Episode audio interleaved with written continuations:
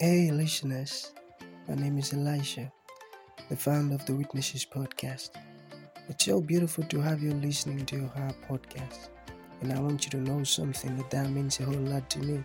Thank you for tuning in. And one thing I love to tell all of our listeners is it's not just about you listening, but listening to understand. Understanding is the most important thing, so important. So, you have to listen, learn, and practice. Thank you so very much and happy listening.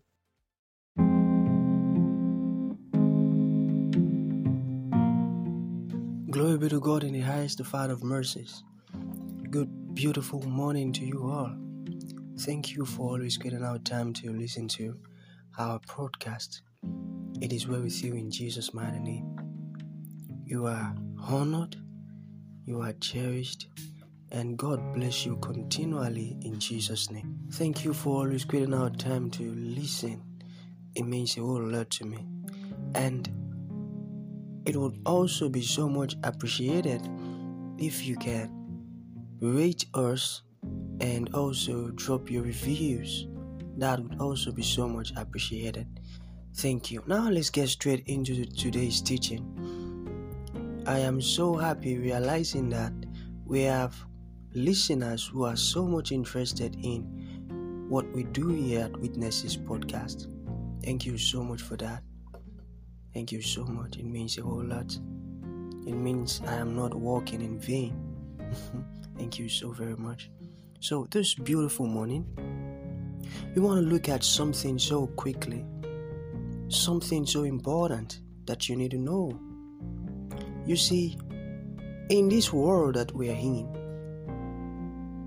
when you see a wealthy sinner and a poor Christian, it is easier to say that the poor Christian is suffering and the wealthy sinner is enjoying. That is so easy to conclude on because that statement can come out of us when we are looking at things from our carnal side, when we are looking at things from a carnal perspective. From carnal's perspective, but I tell you, spiritually, we are actually wrong and so incorrect. The one who is suffering is not the Christian who is poor, but the sinner who is wealthy. Amen. When you see a poor Christian and you say, okay, take for instance, he's homeless, he does not have where, where to stay, then a wealthy sinner says, look at you, look at you, look at you you don't even have where where to lie your head. Hey, look at you, and you still and you're still sticking, you're still sticking to Jesus. You can't even get yourself a shelter. Look at you, look at you. We say, oh, the the poor Christian is homeless, but I tell you, that carnally speaking, we're right, but spiritually speaking, we are wrong. He who is homeless is not a poor Christian, but that wealthy sinner. I tell you, this bothers me so well. When I see sinners living without God, when I see them living their lives as they wish, as they pleases, as their flesh controls them, it is something that really bothers me a whole lot. That's why I took it upon myself to use this podcast as an avenue to get to them. Amen. I want you to listen to this podcast.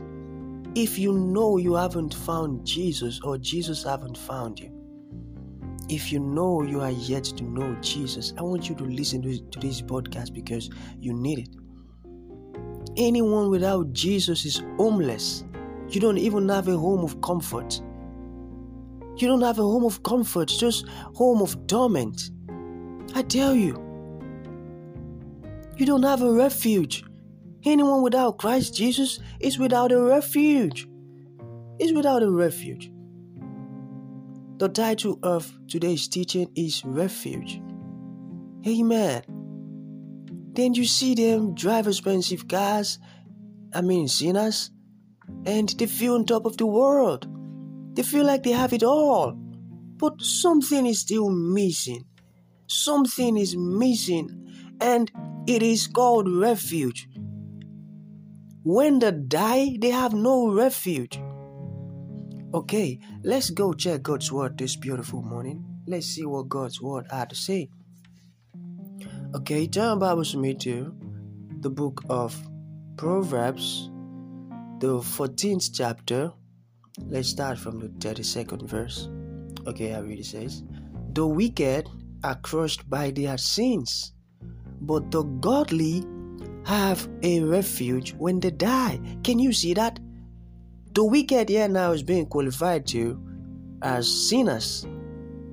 Your sinners are being crushed down by their sins because because they contain sins, so they are going to end up their life in that pit of hell. They are going to end up their life in that pit of hell. So they are being crushed down. They are crushed by their own sins. But when godly people die, they have a refuge. They have a refuge place, a safe place. Can you see that now?